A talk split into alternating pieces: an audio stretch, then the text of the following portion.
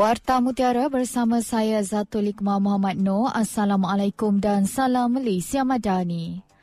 Program I Fit and Eat Right I Fitter terus diperkenal kepada orang ramai bagi menggalakkan penglibatan komuniti dalam intervensi pengurusan berat badan dan amalan gaya hidup sihat.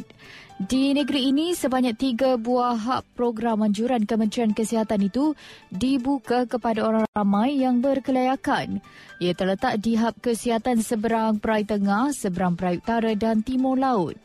Jurulatih e-fitter Haslinda Ismail berkata, faktor usia, kesihatan dan standard jisim indeks tubuh BMI diambil kira untuk memasuki program tersebut.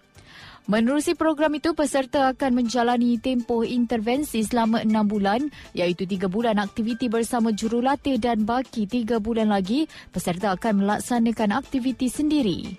Bukan sahaja dilaksanakan secara percuma, malah peserta juga akan menerima peralatan sukan secara pinjaman. Sebanyak sejuta pokok bakau minyak disasarkan akan ditanam Majlis Bandaraya Seberang Perai MBSP dalam tahun ini. Menerusi program Forest Bathing itu, ia akan dilaksana secara berterusan sepanjang tahun di Sungai Cinaam Nibung Tebal. Datuk Bandar MBSP Datuk Azhar Arsyad berkata, program tersebut menggunakan konsep sama yang diperkenalkan Jepun. Ia turut melibatkan komuniti setempat agar tanggungjawab dan amanah alam sekitar dipikul bersama. Beliau berkata demikian kepada RTM selepas program tanam 500 pokok di Sungai Cinaam bersama kaki tangan MBSP.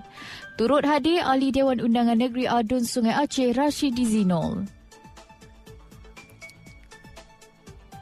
Bekas Ketua Biro New Straits Times NST Pulau Pinang dan Alostar Nur Azman Baharudin meninggal dunia 12.59 tengah hari semalam.